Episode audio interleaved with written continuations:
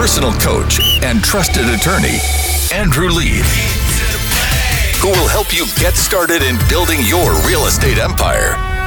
Grow your self confidence, find your grit, and get the skills needed to dominate the real estate world. This is Real Estate Investing with Andrew Lieb. It feels like a lifetime ago we got into corona madness. I don't I don't even think it's so long, Lauren. On March 7th, the governor issued of the state of New York a disaster emergency declaration. And since then, it's been like a rocket ship of different things have been restricted. And I keep hearing from our friends, from our family, people keep saying, "Hey, I heard this and I know this and I watched this and I saw that." Just so we're crystal clear. I love the governor's speeches every day at what is it, 11 o'clock? 11. It's been great. But I don't care what he says there Why? because you see, those aren't the laws. They actually have a thing called executive orders that they write up based on what he's saying. And I like to read the executive orders because when I'm in business, I can't kind of sort of have heard something. You know how many people think they don't have to pay their mortgage now? You're out of your mind. You know how many people think they can't get evicted? You can. So I think that it would be important for people to like know where the primary sources is.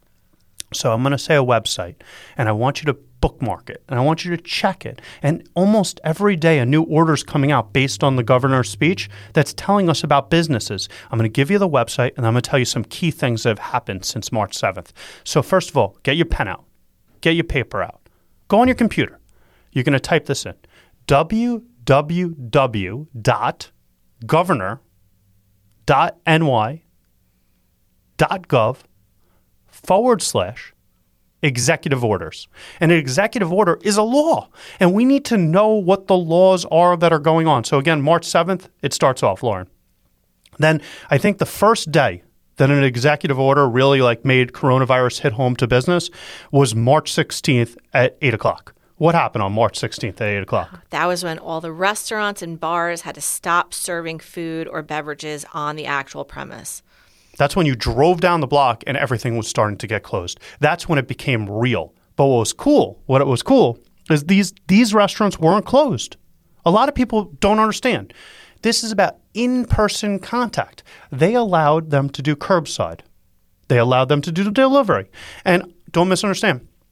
As a restaurateur, that stinks. You're paying money to be able to have seats if you were just going to do delivery, you'd get a much smaller space, just a kitchen. But here's the good news they said, hey, you have a liquor license. Even though your liquor license is only for on premises sales, will allow you to deliver liquor. And I think that's a huge thing because when you're ordering that delicious meal, like I'm, I'm going to get it myself, this fabulous steak tonight, it's going to be great. I want them to come with a bottle of wine.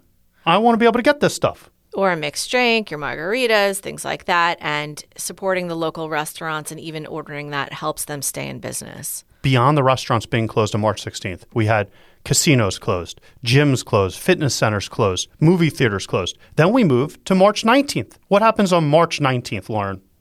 Well, that's when all indoor retail shopping malls closed. The malls, done. Imagine driving by the Smith Haven Mall, by Roosevelt Field, by a major mall in your neck of the woods.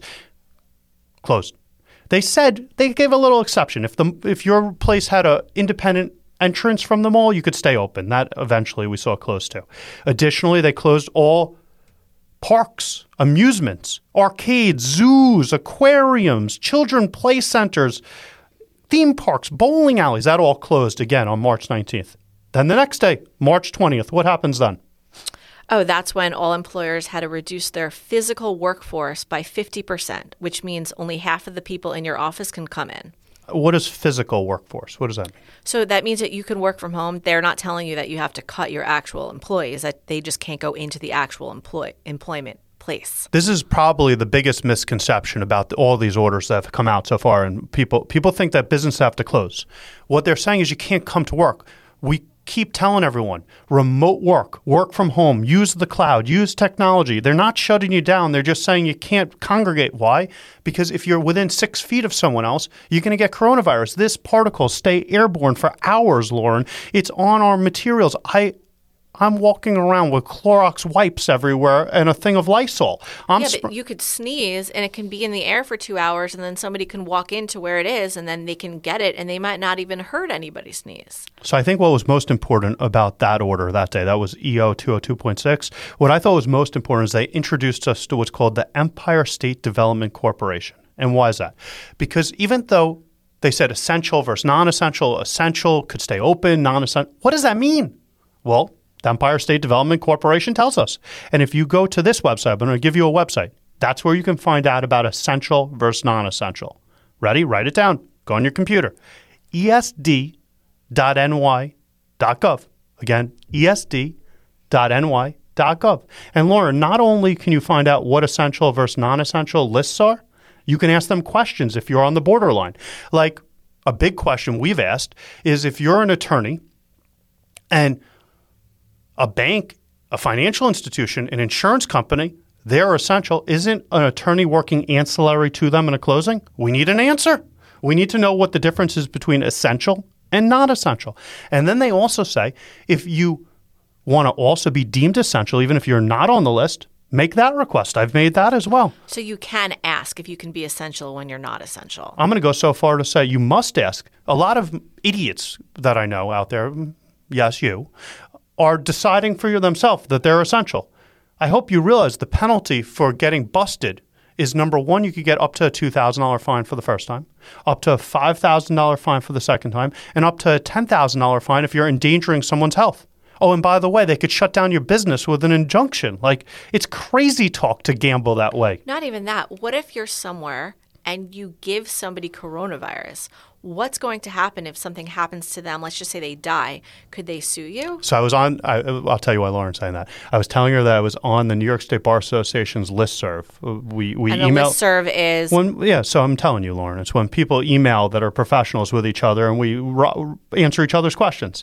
And one of the guys said, "I'll bet you the personal injury bar. That's the attorneys that sue for personal injury are coming up with ways today to sue someone that spreads coronavirus. I've already." Put up a blog post and we'll, we'll send it out to everyone. I've already put out a blog post about how if you are told to be quarantined and you break it, and then you, because you know you have it, and you knowingly transmit a communicable disease, kind of like historically how people transmitted like AIDS. If you knowingly com- transfer a communicable disease, you could be sued for negligence. But what I'm saying now is just going to the closing, I bring my client, my client makes other people, that could be a big problem here. And I got to tell you, why not just ask the Empire State Development Corporation? They set up a whole structure to do that. Businesses, you got to be talking to my contractors. You got to be talking. There's talk about reducing what contractors can do and can't do. You got to be talking landlords. We got. There's an exemption though for anyone who's a sole proprietor. So if you're a sole proprietor, you can continue to act even without being on the essential list. Then what do we have the next day? As of March 21st, the workforce was reduced from 50% to 75%. So one day later, they reduced it to 75%. Then they introduced something called video notarizations, which on its face sounds great. They said you could do video notarizations through April 28th.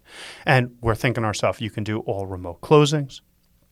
We're thinking ourselves, you could do remote wills, you could do remote trusts, you can do remote power of attorneys, you can do remote healthcare proxies. I was going to send out healthcare proxies to everyone.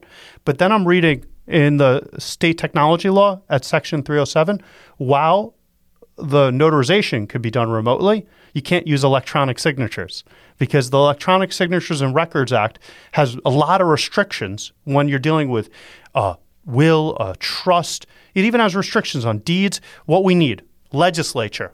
I hope you're listening. My congress people New York State, we need a robust law that provides for electronic and remote signing and electronic and remote notaries, and we need this into the future. And this is the way business needs to come. We need to take the negatives of the coronavirus and move it forward and have a positive going forward. The legal system is archaic. So the legal system needs to be updated and it needs to be done electronically. It's just such a waste. Talking about the legal system, Lauren, now um, the next order.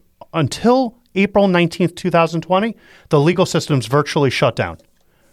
There's no more deadlines for filing papers, starting a lawsuit, nothing. Well, You- the state, New well, York State. That's important, Lauren. That's a very important distinction. So the state, I hope you realize there's also a federal court system, which means that if you're having a discrimination issue, you could still sue and file and deal with things in federal court. So there are certain lawsuits that go just for New York State, and then there are other types of lawsuits that go to the federal. So federal, I'm thinking just off of my head for real estate people, you're going to have employment issues, that's federal. Discrimination uh, issues, that's federal. Any interstate contract, what that means is when one person's in one state and one person's in another state, that's federal.